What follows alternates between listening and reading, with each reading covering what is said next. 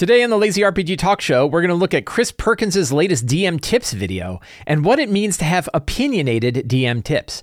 We're going to cover two Kickstarters today, including the Level Up Advanced 5e starter set and a Kickstarter for a book called Monstrous, which looks pretty interesting. Today's big topic is going to be building a big situation and l- making it really hard and letting characters get away with lots of stuff in that process. We're going to take apart an encounter I just ran this past week and look at it, how you can use that idea idea to build really fun encounters for your players.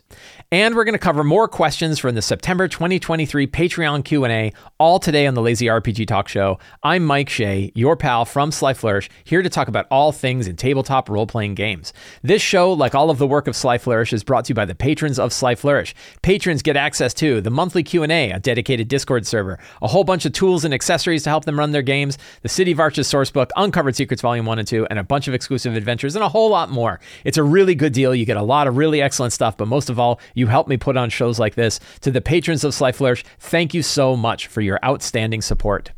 This past week, Chris Perkins from Wizards of the Coast, the lead story designer, his title keep changing. The titles of all the people there seem to change very often. One of the main guys behind a fifth edition of D&D and a DM for many big streaming groups and for Acquisitions Incorporated for a lot of years. Very, very smart dude. Been working for Wizards of the Coast for decades, I think. And he gave a video, long video, 51 minute video covering a presentation that he had given now to a couple different places of his top DM tips. It is a really good video. I highly recommend watching it. It's got a lot of interesting stuff. It's very fun, it's very funny, and and the tips he offers are really excellent tips. And one of the things though that I thought was really interesting about it is that he many times throughout the video has multiple choice questions where he says like here are here's a situation. And the situation he brings up are are common problems that GMs have. Like having a person that's taking too much of the spotlight at the table or you know spending time on world building. Lots of different things that he that are common problems. And he offers multiple choice questions like how you should deal with it. And in, I'm going to spoil it. In almost every case, the answer is either all of them or almost all of them. There might only be like one of them that you don't do. And he's like, these other ones you can do. And what I think is really interesting about that is that is kind of the position that Wizards of the Coast is in with Dungeons and Dragons. It is such a big role-playing game with so such a big audience and covers so much territory that there aren't specific ways to handle many circumstances. And he's he's right, there aren't a set of just perfect specific ways. What's interesting is that other publishers, other games, other systems, and people like me who write GM tips can have those opinions, and that opinionated DM tips can sometimes be more useful when you sync with the person who has the tips. I am very clear in Return of the Lazy Dungeon Master that I don't believe that all of the tips and advice and tricks and the eight steps and everything are sacrosanct in that book. I don't believe they are the perfect set of tips for you to be able to run your game. I think that they are they're they're built on a lot of different experiences from a lot of different GMs. It's not just some idea I sat down and came up with. These are these are things that many people have done for a long time. They are built off of hundreds to thousands of GMs and the experiences that they have have that that pooled these up, but they are still focused and opinionated. There is a set of eight steps. The steps are intended to be followed from step one to step eight as you're going through your prep. They are some of them you can throw away, some of them you can change out with your own steps, but it isn't real fuzzy.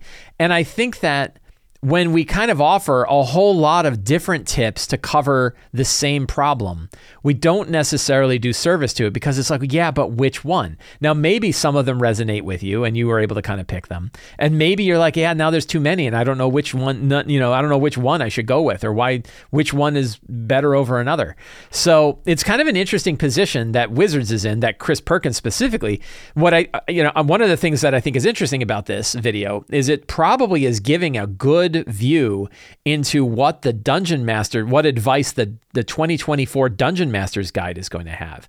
There's a lot of talk about what the mechanics of the game for the 2024 edition of D&D are going to be like, specifically because there's so much focus on character options, which I think is important because you want to get the character options right there hasn't been any testing of the Dungeon Master's Guide. And I don't know how much testing you have to do of the Dungeon Master's Guide because it's going to be maybe not an opinionated book, but it's going to be a book of advice and you typically don't like test the advice or the advice is already being tested and has been tested for 50 years so i think the dungeon master's guide is going to be significantly different than the 2014 dungeon master's guide i am hoping people like it a lot more and that it follows a better model that GMs want. It's it's pretty commonly accepted that the 2014 Dungeon Master's Guide has a really weird layout, a really weird way that it approaches the topic of DMing and that it hasn't served dungeon masters very well. It doesn't tell you how to do things. It doesn't offer ways to prep your game. It doesn't tell you how to build campaign worlds. Instead, it starts off with pantheons and money.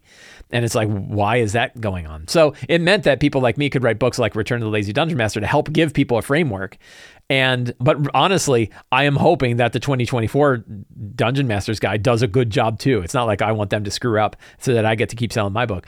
I want them to write a really good book, and I want that book to really help GMs because I think this hobby is really important. I'm also guessing that my style and their style aren't going to match aren't, aren't going to match 100%, which means there's still room for me to offer the kind of advice that I offer. But I think what I find particularly interesting about that video is the idea that we each get to build our own opinionated set of GM advice. And Wizards is not in the position to be able to do that. And you can kind of see that with the advice that Chris offers here. And it's really useful to kind of get a wide range of different ways. But eventually, all of us sort of have ways that we think about our game, the things that help us, the direction we go.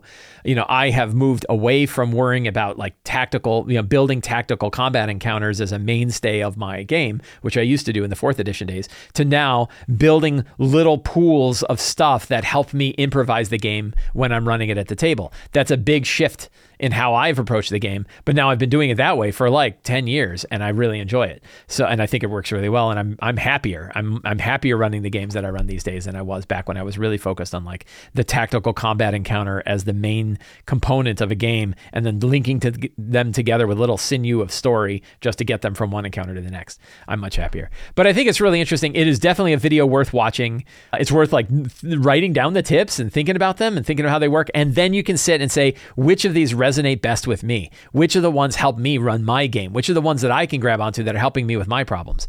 But I also think it's it it puts Wizards in a position where they have to provide a really wide range of advice for many different styles of of DMing, and I think that that's going to be a, a, tricky spot for them to walk. It's been a tricky spot for them to walk all of this time.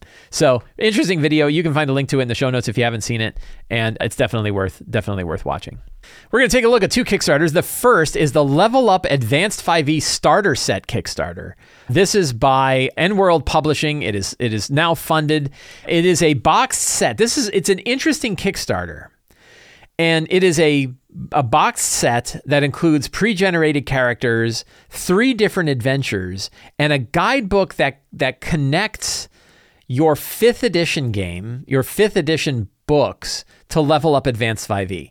What I find interesting about it and we'll see how it does. We'll see we'll see, you know, kind of how it resonates and how it ends up working out in the end. Is that it requires you to have the 2014 books. It doesn't expect it, it isn't a standalone product.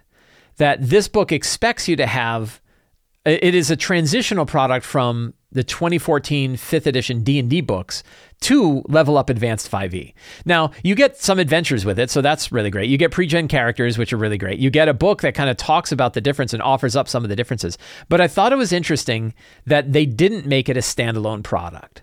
Whether or not that resonates with you, if you if your idea is okay, I want to see what level up advanced 5e is like and you already figure that you and your players already have the other books, then you can kind of drop this on top of your book. But but it is an upgrade to fifth edition, to core fifth, fifth edition core, which I guess you could just grab the SRD as well or the basic rules, and that would cover it as well. So you don't actually need those books, but most people are going to have them anyway.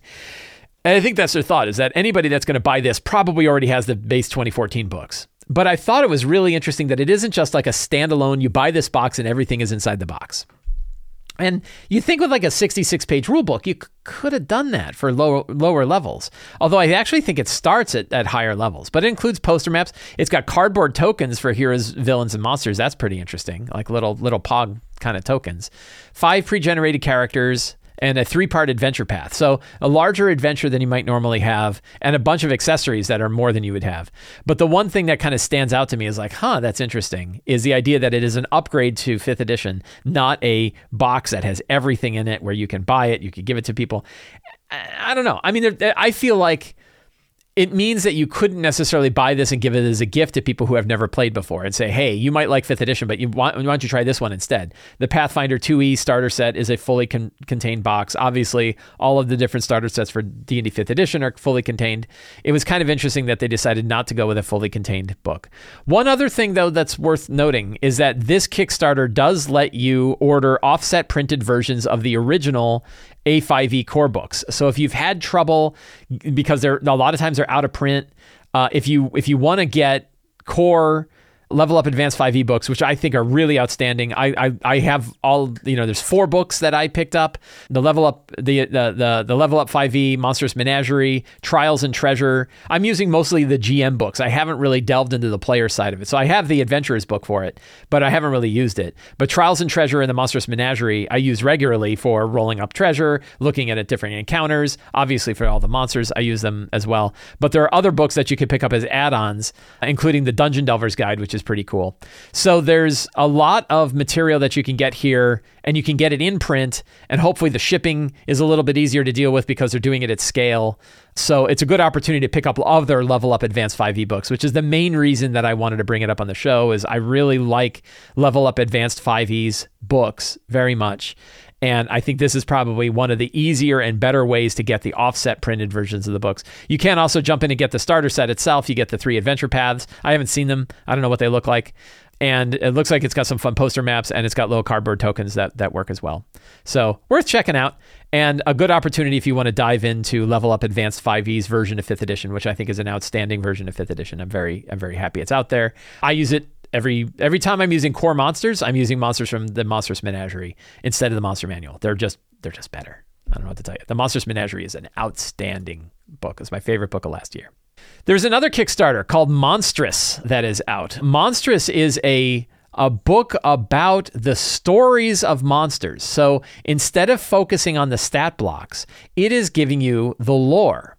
And what I really, it's got really, really cool looking art and it's got lots of descriptions about the monsters themselves. What I think is particularly interesting about this book is how this book might fit perfectly alongside Forge of Foes, the book that Scott Scott Gray, Teos Abadia, and, I, and, and myself have put out, which will be available for general sale pretty soon, probably within a month not this month, but probably certainly within October, and is going out to it's in printing, and I think it's printed. I, I, I have a feeling the printing is done, and we're getting it ready to be shipped to distribution and, and get out there. Anyway, that book is coming out, but that book doesn't focus on the lore of monsters. It instead focuses on focuses on how to build monsters and run monsters in your game, but it doesn't have the lore. A book like this has the lore that you can use to dive into what these monsters mean, give you views of what these monsters are like, and then take the ideas from this, build your monster stat blocks using Forge of Foes, and then drop them on your table. Looks like a really interesting book. I backed the PDF version of the book to see it. So there's a preview you can get to on itch. You do not need to log in. You don't need to pay anything, even though it's like a pay what you want product. You don't have to pay anything if you're just looking at it to see, hey, is this a preview of the kind of thing I want to do? Eight page preview that shows you what the book looks like. Looks really cool. The art looks look, art looks outstanding. Here's the lich. You know, really neat, very stylized, very stylized art and a good description of what they've got. They sort of have these like core abilities. You fill in the blanks and you can add bonus abilities, but it's not mechanics, right? It's it's it's just a touch of mechanics, but it's not full stat blocks.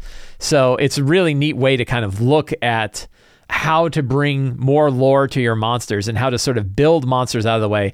But what's particularly neat, I think, is how well this book would fit along with Forge of Foes to help you build monsters of all different types. So looks really cool. I backed the PDF version of it. They did not reach out to me. I, I found this, I think uh, we had a patron who brought it up and said, hey, you should take a look at this. It fits well with Forge of Foes. And that got me to look at it and it looks really cool. So that's called Monstrous by Cloud Curio. And you can find that in the show notes. Last week i have a correction from last week. I was talking i did my big rant about counterspell. I got a lot of people who were like ah counterspell's fine. Why are you why are you hating on counterspell? And that, uh, like i said hey it's cool. You like it then why are you why are you worried about what i have to say about it? Like if you're happy you're happy. You don't have to listen to me. I'm not happy. I don't like counterspell. But i, I did mention that i really liked a5e counterspell uh, level up advanced 5e's counterspell as an option. I do like it as an option. I think it's a, a, a good option on its own. Uh, but I made a mistake where I said that it lets you recast a, a, spell of the same level as the original spell. It is it has to be equal to or less than half of the original spell slot. So the way that the counter spell works in Level Up Advanced 5e is you make your check against the spells. If you're going to cast counters, you know a wizard is casting a spell. You want to counter it. You would roll a spell. If it's second level or below, it automatically fails. If it's third level or above, you roll a spellcasting ability check against it, 10 plus the spell's level. You roll the check. If it if you succeed, the spell is countered and has no effect, but the creature can use its reaction to reshape the fraying magic and cast another spell with the same casting time as the original spell. This new spell must be cast at a spell slot level equal to or less than half of the original spell slot. So you could theoretically cast like a cantrip, certainly, even if your first level spell is countered. But if you counter like a fourth level spell, that means you can then use your reaction to cast a second second level spell. What I like about this, as opposed to the one that's in the 2024 D&D one, is this one doesn't steal the action from the caster the, the the 2024 version doesn't steal the spell slot, but it does steal the action. And I think nobody, nobody on either side, players don't want to lose an action, and DMs don't want their monsters to lose actions. Losing actions generally sucks. So this is a cool way where the spell effect is countered, but the action isn't taken away, and instead they can use a reaction. So they burn a reaction to do it, but burning a reaction is okay, and they can whip out another spell and do something if a huge powerful wizard is casting an eighth level spell and it gets countered, they can whip out a you know whip out an ice storm or they can throw out a fireball instead. If their disintegrate is countered, they can use fireball. That works for me. Like that means okay, the spell and you still lose the spell slot. So the idea that you don't lose the spell slot, I think, would make this too. It would make counterspell too weak. So yeah. Anyway, I, I, it makes me say that the, the, the level up advanced 5e version of Counterspell I like very much. I think it works on its own very well, and that's going to be I think for the time being my new house rule for Counterspell. I'll just say that's we're going to play it the way level up advanced 5e uses it, and and I think people will be okay with it because it's a good spell. So I just want to correct. Originally, I thought that it was you could recast a spell with a reaction that's equal to the spell you cast, which doesn't make any sense uh, but half the spell level makes a lot more sense. So I want to talk about today in kind of a, a, a, bigger commentary. I want to talk about something that I ran in my Wednesday Empire of the Ghouls game, and it's a, a style that I've used that I really enjoy. And I, I, wanted to kind of talk about it and dissect it and talk about how it worked in the game that I ran, but also talk about what the specific tips are that you can use for your game. And it essentially is has two factors. Factor number one is you throw the kitchen sink at your players, that you maybe you go even twice as much as the deadly threshold when you're hurling monsters at them. Put a lot of monsters out there, a lot of dangerous monsters out there. But then, two, let your players get away with all kinds of crazy shenanigans so that instead of having like a balanced encounter, but then constantly saying, no, you can't do that, or they get a saving throw on it and then they don't have that. Instead, you throw a lot more at them, but you let the players get away with a whole lot more when they're dealing with the situation. So let me give a specific example of this situation, which was from a thing called the Midden of the Flayed. It is an encounter that is part of the Underworld Lairs book that came out with Empire of the Ghouls. I was looking around for some inspiration for kind of things to do in between sessions of my Empire of the Ghouls game, and I saw the Midden of the Flayed, and I was like, oh, that's really cool, and that actually fits well in the current scenario where they were going to this particular. They're, they're now going into the, the, the underworld and starting to deal with the Empire of the Ghouls themselves. So this is a map of the Midden of the Flayed in the book Underworld Lairs by Kobold Press. I will link to that product in the show notes. And they call it like the butchery. And you can see it's like a great big pit. If you look at that middle map there, it shows you a side view where you have tunnels coming in. There's like a rope that connects two spots together. Then, you know, paths that take you around. And in this case, it's like a, you know, sort of a one, two, three, four, five layer, very vertical encounter environment, which is really cool. But I was like, ooh, wouldn't it be fun to build that in a 3D, very vertical Dwarven Forge setup? Five layers is too much for me. I really needed to do. I, I kind of condensed it down to three, but it still gave that that that view of what was going on. So the characters actually entered the midden by coming through one of the tunnels up above, and then it just dropped off into a great big pit that dropped 150 feet. The, the, this obviously it's not to scale, so the drops between layers was not considered to scale.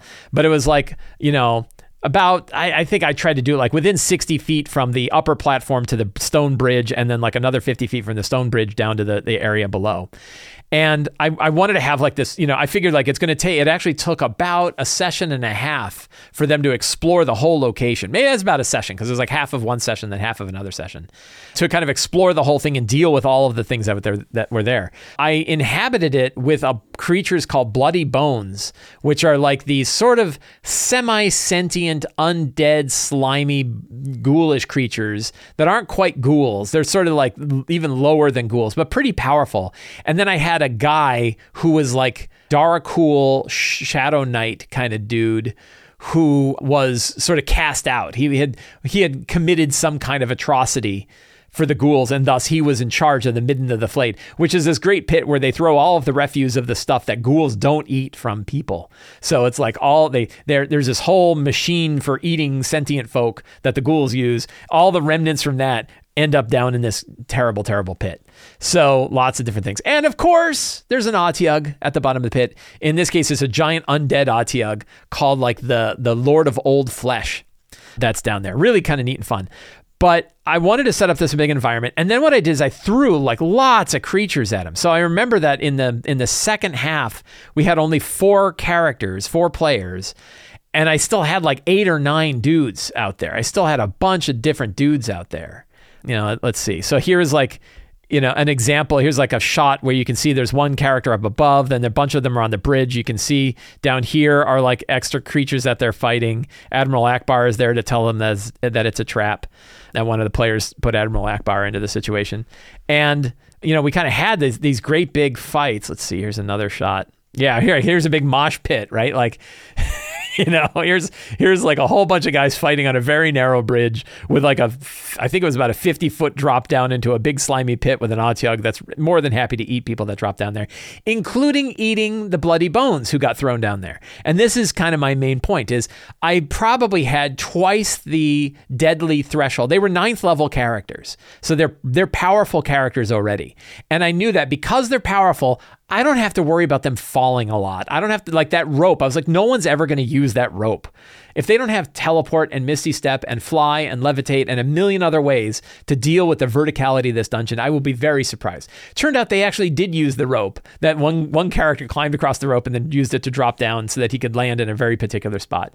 So that was pretty neat so it gave options for people, but it really wasn't like the environment was not this sort of you know, punishing environment that was going to make it really hard for the characters. Instead, the characters knew, like, oh, we can use that bridge. We can use the fact there's an Otyugh below. We can use all this stuff. So my wife's character, Bruno, this this huge barbarian, bearfolk barbarian, would regularly like attack and then grab a guy and then hurl him over his back, and the bloody bones would go hurling down and land in the Otyugh pit, and the Otyugh would eat him. Now, eventually, the monsters started kicking the characters down there. So I think the worst situation was one of the monsters stabbed one of the characters, crit on it, knocked them prone, knocked them to zero, and then kicked their zero hit point body down into the pit. They land and take an immediate death save from the fall. And then the Otyugh is like, ooh, there's a great big juicy Minotaur to eat. And started going over to the Minotaur. And the player's like, and I said, like, the the the Otyugh picks up the character and hangs it over its mouth and is getting ready to bite its head off.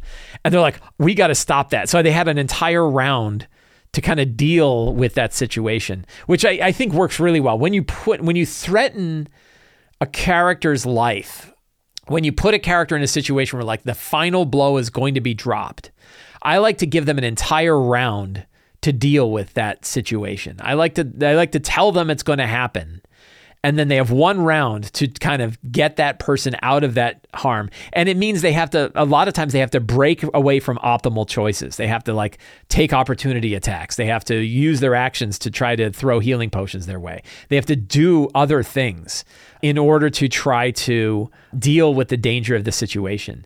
But the main idea is that when you build a really kind of interesting environment like this and you throw a lot of let's see here's another here, here, here, the Otyugh has lots of the sticky tack. By the way, you want to trick blue sticky tack, along with like the three by five card, is one of like the absolute best tools for a DM who has a lot of scenarios like this because you can use blue sticky tack to tack creatures onto other creatures. So, oh, I want to ride the dragon. Great. Little blob of sticky tack, stick it to the monster, stick the stick the character to the monster, and now the character's riding the monster. In this case, it was the monster deciding who to eat. Do I eat the Minotaur or do I eat our hedgehog person? Who who am I going to eat for? Look, everybody's everybody's down on this one. There's I I, I can't tell that dwarf almost looks like he's falling. Isn't that wild? I don't think he is falling. I think he's he's I think he's lying on that. Oh, he's on the bridge, right? That's the bridge right there. And he was the one that he hung from the rope and then dropped down. I said it's like a 50 foot drop. He's like, I'll take it. And so we rolled like 5d6 and he he was like, Well, can I I forget. He had some reason why could I try to make a saving throw? And I was like, sure. And he made the save and I said, You make the save, but you do land funny on your ankle and you hear a popping sound and now your ankle hurts and you're like, it's gonna take three days before that pain on ankle go away you know, again, doesn't hurt your movement speed, but you know, you know, and I know that you have a strained, a strained ankle. And so he dropped down, but he landed prone, and then he was there to try to. He has a teleport gun, which is hysterical. He can shoot a person, and instead of doing damage by shooting them, he instead teleports them to another spot, which is fun. Although I think he switched his class out when he lost his soul. All their souls are gone, by the way. They they they gave their souls up in order to be able to go to the Underdark and not have every undead on the face of the planet go get him. So really, really a fun situation to kind of throw the kitchen sink at the characters, but give them lots of options to do things like hurling them down into pits, sicking one type of monster against another type of monster, using the environment in really creative ways. And you don't have to define all of the ways that the players can use the environment you just want to set things up. You kind of look at it and say, okay, I know that there's a 50 foot drop, so we'll see and just expect that the characters are going to be able to deal with it because a lot of times they are, particularly when you cross like seventh level.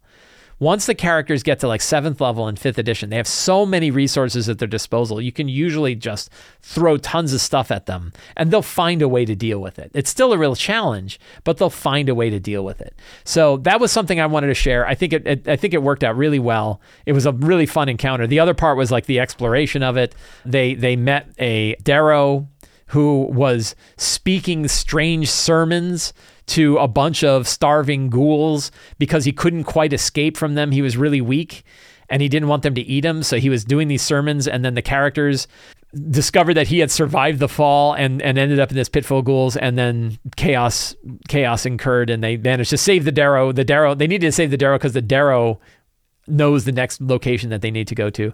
But that was a lot of fun. And again, it was all like so we had a lot of role playing, we had a lot of exploration and a lot of combat all in one big environment, which is a lot of fun.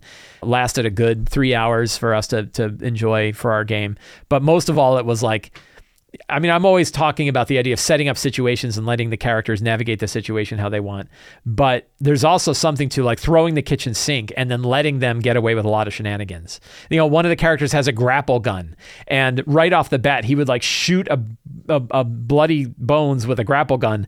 You know, I would say roll an attack roll. He would hit the guy. The guy would go zipping up and like winding around as he would zip up, and then he'd cut the rope, and the guy would go falling down. And I was like, sounds cool to me, right? Like that that sounds like a good time. And they use that grapple rod all over the place. And I was I laughed and I'm like, you know how overpowered that grapple rod is. He's like, I know. And I'm like, yeah, but you know, you know what else is overpowered? Me, because I can throw as many monsters as I want at these characters. So I thought that was a really fun situation, and I'm I wanted to share, and I hoped that I hoped that that was something that was valuable to share and give you guys ideas about how to kind of you know make life hard for the characters, but then let them get away with lots of stuff. I think is a really a, a, a, valuable and a fun thing, and the players love it, and you love it. You, you you don't feel bad when your monsters are getting hurled into a pit because you're like, I had lots of them, and the characters, the players particularly, enjoy getting away with stuff, and this is a way for them to get away with stuff.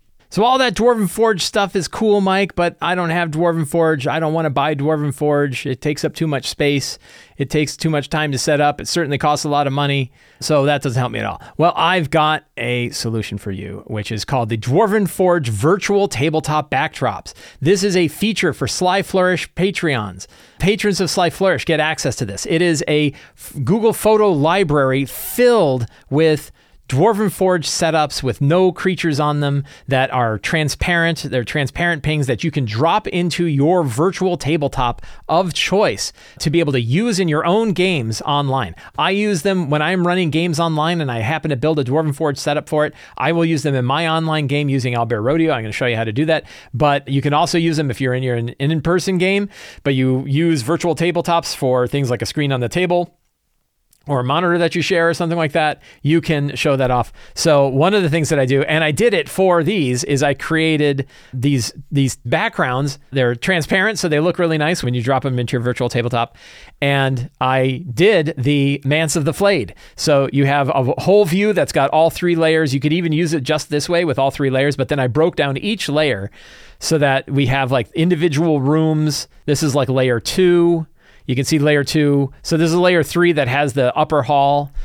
This is layer two that has the middle hall. And then, of course, I have just the bottom tier. So if you really want to be able to get in there and not have some of the upper layers burying the lower layers, I have five different transparent backgrounds for each of those layers that you can drop right into your virtual tabletop of choice. What does that look like? How does that work? So you drop the image. You can download all the images from the Google Photo Library when you're a patron. So you get access to the link by being a patron of Sly Flourish. You can download all, there's about 100 of them now, 100 different tabletop backgrounds you can drop. You can download all those backdrops and then you can add them as maps to Owlbear Rodeo. So I added one in, for example, into Owlbear Rodeo right here. I decided to use the, the, tall, the top view because it's kind of fun to have the 3D nature of it. And here you can see, you can drop little tokens on for your bad guys. You can move them around. Here's like an evil wizard that's in the back. Here's a couple of our characters. There's a bard here, some kind of knight here. There's a fighter up here who might be up here with a bow shooting down on these other guys. And then of course down below you have like an Otyugh that's lurking in the pit. So you that's you know it it it works great. And even though it's like an isometric view and it's not a perfect top view grid, let go don't worry so much about the grid. You can you can just move characters. You can even see how many squares one they can move. You could say like oh you're back here. One two three four five takes you right up to the edge. Or you know you want to get across it's one two three four or five gets you there. So you can still kind of figure it out. The distance calculator can still work. You can use like the little ruler to say like how far does this go? You know you get about halfway across the bridge is 30 feet of movement stuff like that. So it still works even though it's an isometric map. And actually it being an isometric map makes it look really fun and really cool. I really dig this idea. So it's all actual physical models set up using Dwarven Forge that you can download as transparent backgrounds that you can drop into your virtual tabletop. It works in all of the virtual tabletops of choice can can do this. It's best if you shut off grid snapping and you shut off the display of the grid. That won't work really well. You can shut both of those off as we have here and things work really well. It's it's a lot of fun. I've run it with my players. My players, I've run virtual games where we use these Dwarven Forge setups with my players and my players really enjoy it. So that is just one of many many many features that you get for being a patron of Sly Flourish. Again, the link to become a patron is down in the show notes. You can get access to these virtual tabletop backgrounds, but you also get tons of other stuff, including what we're going to do next, which is this Sly Flourish Patreon Q&A. Every month, I put up a new thread on Patreon, on the Sly Flourish Patreon, asking for people to ask their questions about tabletop RPGs. I answer every question there on Patreon. Some of those questions I bring forward here into the show. We talk about them on the show. Some of them become the catalysts for other articles or other videos. So let's dive in. Graham D says, How does your game how does your game prep vary when preparing to run a published adventure, specifically with room or encounter descriptions? Do you just have the adventure open in front of you? I was thinking about this when you were criticizing Scarlet Citadel for its verbose room descriptions. Do you add some notes to your eight step document, perhaps under potential scenes? I am visually impaired, so basically always have so basically always have to make abbreviated notes for myself, and I'm always looking for better ways to do for, for of doing things. So two good questions, and one one the the, the the fact that you are visually impaired is something that I wanted to talk more about too, because I wanted to offer resources for other GMs who also have are visually impaired. There are numerous resources out there for people to use for if you have if you are visually impaired or, or completely blind to be able to play tabletop role playing games. I think it's really important, and I'm going to share I'm going to share a few of those. I have to go dig them up, then I'll go share them. But the answer to you with Scarlet Citadel is yeah, I typically like to have the book in front of me. I don't want to recreate what's in that book. That's one of the reasons I bought it. So I prefer to have books and obviously this was one of my big criticisms of Scarlet Citadel is that I prefer to have an adventure book that I can have in front of me at the table and use during the game. And if it's too wordy, I can't really use it because I can't parse three, four, five paragraphs of text while I'm running the game. And these books are big. They're 160, 180, 240 pages. They're big books. So it's not like I can memorize everything that's in there. And I don't like the idea that I have to go into a book and summarize it myself. There's no reason the book shouldn't have summaries in it. So yeah, I, I typically want to have the book open in front of me. I mean, even Empire of the Ghouls is not exactly like it's got everything down to these like super specific bullets but I still find that one easier to read, easier to parse, and easier to use because it covers more territory in the same amount of words that Scarlet Citadel used lots of lots of words for for individual rooms. So Graham, one of the other things you brought up was you know like which steps do you use when preparing a published adventure? And I actually have an article where I talk about the idea of choosing the right steps. Which steps do you want based on the type of adventure you're running? The difference between a one-shot adventure and a longer campaign or a continuing campaign or a published adventure or a homebrew adventure will depend depend on which steps you actually want to have. So, this article, which you can find in the show notes, called Choosing the Right Steps from the Lazy DM Checklist, hits on that topic very specifically. Regarding being a vision impaired dungeon master, there are some good resources available for people who are blind or people who are vision impaired that want to run tabletop RPGs. I'm going to link to a whole bunch of these down in the show notes, including like a how to for blind and low vision tabletop enthusiasts from Cool Blind Tech that talks about different ways, ways you can modify your system, mod- modify the kind of game that you run in order to help being afraid. I have a player who I play with regularly who is blind, and so we're familiar with things. Is one of the reasons why I run lots of Theater of the Mind combat is because having a detailed battle map is not really useful to people who can't see. But there are. This is why Theater of the Mind is not only do I think Theater of the Mind makes the game more fun, but it is also better for accessibility. So the easier it is for us to run Theater of the Mind combat, for the players to run Theater of the Mind. Now, of course, you also have players who have aphantasia where they cannot necessarily visualize in their head the way a scene is working out without seeing something. So, what can you do that can support kind of both styles is a good question. But that's why I one of the it's one of the reasons why I focus a lot on theater of the mind combat is because beyond, in my opinion, it focusing more on the action and the adventure of the story, it also is more accessible. There is a Discord server called Knights of the Braille. I have a link for that. This was recommended to me from other dungeon masters who are visually impaired or blind. When I was asking, I, I've gotten emails from people who say, "Hey, I'm a, I'm I'm blind and I'd like to be a dungeon master. What can I do?" And I'm like, I don't know. I'm I, you know this is not my specialty. However, I do have the ability to reach out to lots of people and say, "Hey, what are some good resources?" And these are some of the good resources that have come back to me for for people for blind or, vi- or visually impaired GMs. And the Knights of the Knights of the Braille Discord server are a bunch of other blind or visually impaired dungeon masters that get together to talk about what tools and technologies and techniques they use for it. There is a there's also a magazine called Accessible Gaming Quarterly. Uh, you can find that again, links down in the show notes that offer features and tools and and techniques for running games. It's a sort of an online zine, I think. I haven't I haven't checked it out myself. I haven't opened it up to see exactly what's going on there, but it's generally a magazine that talks about accessibility in gaming that can be really important. There's also a service called All May Read which by the National Library National Library Service for the Blind and, and Print Disabled from the Library of Congress, and they have D&D core books available either I think in braille or in in speech that you can you can kind of reach out to them and say hey I want to get access to these kinds of things. So those are just a few of the resources. I would definitely jump onto Knights of the Braille and talk to other people there and get ideas about ways to improve it. I did receive email from other blind or visually impaired dungeon masters, one of which had built basically an entire system in Excel. They they apparently Excel is really good with screen readers or for this particular person was really good at screen screen reading.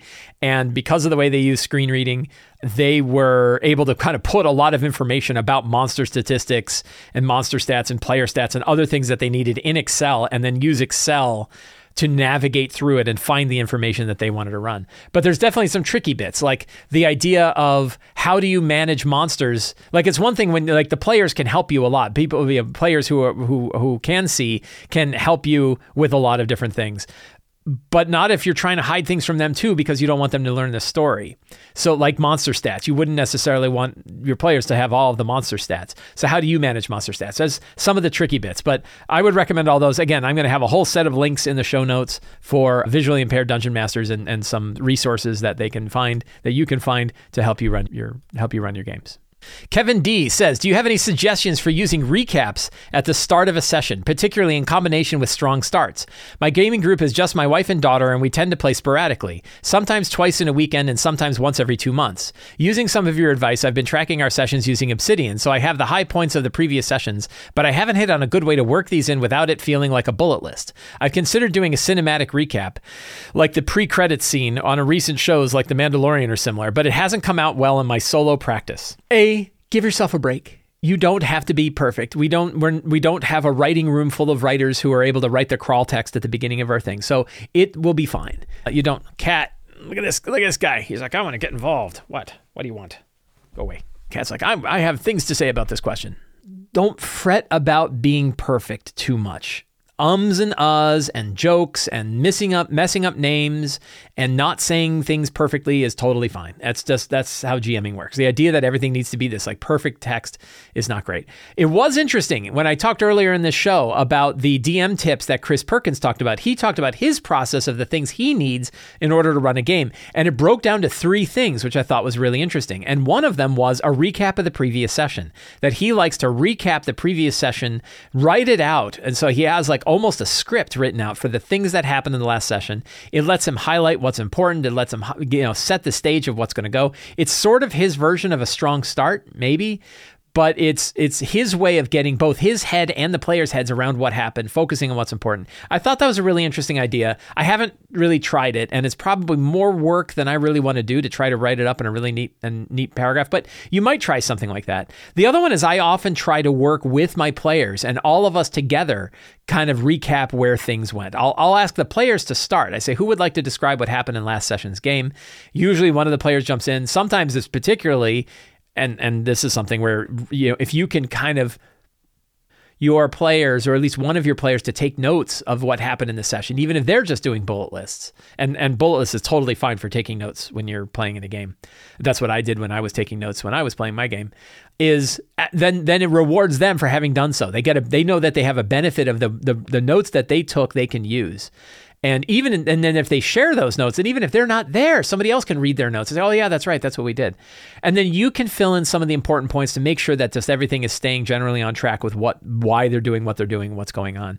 So that's probably my big recommendation: is ask your players, one of your players, to volunteer to take notes. It can be very brief, just bullet lists of what happened during the game. If they if you don't think they're doing it, ask them like, hey, you, you know, you might pressure a little bit, like, hey, are you still keeping up with the notes? This sounds like an important thing you know, kind of do what you can to make sure that they're keeping their notes and staying off their phones. And then at the beginning of the session, ask them to recap the game. That's what I do. And again, it's not, you don't have to, you know, most importantly is don't worry about trying to be perfect. But I did think it was interesting of Chris Perkins' way of him spending, a, it sounded like a good chunk of his prep time writing that recap. Uh, the other things that he did is he kept a list of NPCs, both villains and friendly NPCs, and he had a map. And those were like his three things for prep. I thought that was a little thin. I would need a little bit more than that. And, and, you know, but it was neat. It was neat to hear somebody else's like, here, here's the outline that I do. And I'm like, oh, that's cool. My outline is different. I don't have, I don't do a recap.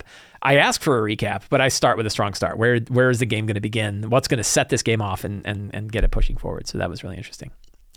PhD 20 says, How can game masters bring more energy to their sessions and therefore hopefully to the players? Exercise, eating, eating right, eating the right foods, avoiding carbs uh, right before or during your game, and and sticking to high energy foods that are going to that are going to keep you going. There's a lot of physiological things we could do. Standing up. Uh, you want to bring more sessions to your game? Push the chair away and do it standing up. You can sit down from time to time, but when you're when you're talking about the game, when you're into it, talk to it. I had a fun thing where because we had fewer players, I had a whole side of my table, which meant I could walk back and forth on the table, and that was actually kind of fun. I did I did a fair bit of that. So physical stuff is important, right? Physical energy. If you can, if you have the ability to to set the time of the game when you are going to be at your best can help uh, both you and your players. Like my Wednesday game is lots of fun, but it's seven and seven to ten on Wednesday nights after a workday, and people are pretty tired. Right now, you know we do a lot of fun, but it, it's definitely a more somber game than my Sunday game, which begins at noon and goes till three. Noon to three, people have usually had a little bit of a bite to eat, and they're fired up, and it's not you know it's not nap time yet but those those are things that I think you can you know it may not be what you're asking for right? You're probably like no I meant in game I meant like what the things in game other things though, beyond you know, go for, go for a walk, or exercise and go for a walk, get a good night's sleep, drink lots of water, eat the right foods, all the things your doctor tells you to do that none of us do, right? Those are all things that that will help bring that energy to game. Stand while you're running the game, but then in the game itself. So some other things that can help you are like really focusing on the cool part of the game. What's the part of it that excites you? Even if you're running a preset module, you, remember you have the full right to change it however you want. Is there an aspect of the module that you're like that part of it is really cool? Cool. When I was running Rime and the Frost Maiden, I wasn't crazy about the adventure. But one of the things I hung on to is like, this is the cool part. This is what I like was the whole Netherese part of it. The whole idea that there's Netherese ruins out there that's buried under the ice. And now that, you know, the ice is changing, that the Netherese ruins are coming out. That part I thought was really fun and really cool. And I liked hanging on to that. When I was running Descent into Avernus, it was also not necessarily one of my favorite adventures, but I really liked the path of the Hell Riders. I liked the idea that there was these knights that were loyal to Zariel that went with her into hell and that got corrupted and some of them embraced the corruption and became these horrible devil type beings. And some of them were repressed and they knew that what they had done, that they were cursed and they were wrong. And then some of them fought against it. And, and that was what I really enjoyed. I love the idea of the story of the Hell Riders and the corruption of Zariel being told through these individual knights who were like the closest knights to Zariel and all of them kind of took a different approach that like some of them were just side by side with her and would fight with her regardless of whether she be, was a devil or whether she was an angel. It didn't matter. They were still fighting demons no matter what and she they were 100% in lockstep with her. Then other ones were like had accepted it but realized what they had done was wrong. And then other was would not accept it. They were thrown they were they turned into a vampire and thrown on a big spiky tree and forced to starve to death in, in the middle of hell. So that part of it excited me about that adventure. And that was the thing I hung on to and I ran with and I really enjoyed. So I think that as a GM, when you look at the campaign you're running or the adventure that you're running, try to find the parts of it that really are the parts that excite you. Double down on them. Think about it like you're 13 years old again and double down on it. Like how do you turn that up? How do you how do you focus more of the game on that part of it that's really kind of fun and cool and interesting? and and and stick with that. So all those things. Take care take care of your you and your body is very important. And also finding the part of the game that is the, the thing that excites you the most because that excitement is going to be contagious with your players. I think I think that that really helps. Bill R says, inspired by playing Baldur's Gate 3, my my work friends want to play tabletop D&D once more per month once per month with me as a DM. Awesome. I'm I'm really interested to hear if Baldur's Gate 3 brings a lot of people to the TTRPG. I really hope it does. I think it could. I think that that could be a, a new sort of influx of new players into this game. It's coming at a weird time because we're like between versions and everything like that. It kind of doesn't matter, I guess, but like we might see an influx. So for those of us who are deep in the TTRPG industry, it helps to bring people in. Don't push them away. Don't talk about how the game is different. Don't say, "Oh, that's not really." Don't don't build walls, man. I'm telling you, don't be one of those guys. Find new players, bring them in, teach them the game, show them why it's fun, buy them a starter set. Let them play how they want to play. Let them bring in Baldur's Gate 2 3 stuff into the game because it's fun. Don't don't be a what do they call it? Don't be a gatekeeper right? Don't don't force them out. It's I don't know why, but we kind of want to do that. We're like, I got my tribe, and I don't want new people coming into the tribe too easily. Don't be one of those people. Let them in. Let this this hobby is awesome. It's too awesome for us to just hang on to it ourselves. Let's bring it to everybody that we can. So be cool. Be cool with the new people coming in. My work friends want to come and uh, DM. They are casual D&D players, so I think I should run just basic 5e adventure that can reliably deliver a decent three-hour game once per month.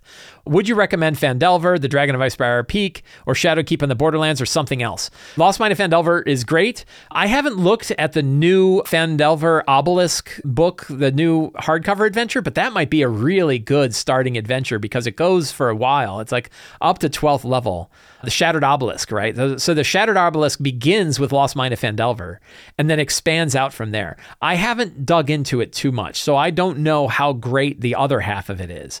But I know that Lost Mine of Phandelver is a fantastic adventure. I've run it many, many times. I love it. It's really good D&D. So that is certainly fine. Dragon of Icespire Peak is also really good. I recommend that. Don't forget Dragon of the Stormwreck Isle. This is the new adventure that came out in the most recent starter set. I think it is probably the most user DM or new DM friendly adventure. It doesn't sound like you're necessarily new though, so I don't know that you need the same kind of training wheels that that adventure has, but it's still a really fun adventure. I ran it and it's as good as any D&D adventure I've run. I really liked it. So that I would recommend. Of course, I would be remiss if I didn't recommend Sly Flourish's Fantastic Adventures. There's a whole bunch of different adventures for first to fifth level characters. They're all very straightforward. People really love them. It's been been around. That book has been out for a while now, and people really like that adventure. Ruins of the Grendel Root is very near and dear to my heart. Also also very popular and has adventures for first to fifth level characters starting around Deep Delver's Enclave. Both of those books have free first level adventures that you can just download and, and pick up. You can try that. If you're looking for something a little shorter, you could pick like Caves of the Cockatrice, which is one of the free lairs that we have as part of Fantastic Lairs. That's also available. These are all books that I've written, written with James Introcaso and Scott Gray, and we have made many of them available, parts of them available for free, so you can try them out. You can see them, you can download maps. So they're all very user friendly. So those are the ones I'd recommend my own plus the three starter set adventures. But I think that that is where I would go if I was running a three hour game for new players. But take a look. I so I I take a look at the reviews. I need to dig into it. I just haven't had a chance to dig into Shattered Obelisk to see is the latter half of the adventure really interesting and cool. I'm not sure. I, I haven't heard anything that says that no, it's not cool. But is it as good as everything that's happening in Lost Mine of Phandelver? Hard to say. Rich G says you're running a three-hour intro game for new players. What published one shots do you run? Just see the answer. See the answer that I just gave to Bill R in the previous one. I'm going to combine these together. So these two questions are together because they're the same, right? I, I think Lost Mine of Phandelver, Dragon of Icespire, not not in any order. This isn't a rank order. Any of these, I think, would be good ways to get started with some some good fun D and D. Lost Mine of Phandelver, Dragon of Icespire Peak, Dragon of Stormwreck Isle, the Nightblade, which is available for free for Fantastic Adventures. You can find it on the site where you would buy Fantastic Adventures, there's a link to a character, big character pack that comes with a bunch of pre-gen characters and a free sample adventure for the Nightblade. Likewise, Call of Starsong Tower, available for free, uh, meant to be an intro adventure that makes it very easy to play, meant to be played in a pretty short period of time. Small dungeon delve where you go into an old ruined tower, fight some monsters, and get yourself a little lair that you can do. Beautiful map by Elven Tower that belongs in here and available completely for free. So those would be my recommended my recommended adventures for uh, getting started with D&D and showing new people how to play. Friends, I want to thank you all for hanging out with me today while we talked about all things in tabletop role playing games. If you enjoyed this show and you want more stuff like this, you want to see other things that I have made, other things that are available, other things I've produced, please subscribe to the Sly Flourish newsletter. It is the best way to stay in touch with all of the work that I do. Uh, you get a free weekly RPG related email sent directly to your inbox, plus a free adventure generator PDF. That email that you get every week has links to all of the other things that I do. It's got seven D&D tips every week. It's got links to videos and podcasts and other other things that I've made. All of that is available in that in that newsletter. Special deals on on sales on other products and things like that. You can of course join the Patreon. I already showed off things that that the VTT, the Dwarven Forge VTT backdrop is just one of like literally more than a dozen different things that you get by being a patron of Sly Flourish. It's a really good deal. You should check it out. And of course, you can pick up any of my books, including Fantastic Adventures, Ruins of the Grendel Root, Fantastic Lairs, Return to the Lazy Dungeon Master, Lazy DM's Workbook, Lazy DM's Companion. You can pick up all of my books available at the Sly Flourish bookstore. Links for all of that are in the show notes. Thank you so much. Have a great day and get out there and play a role playing game.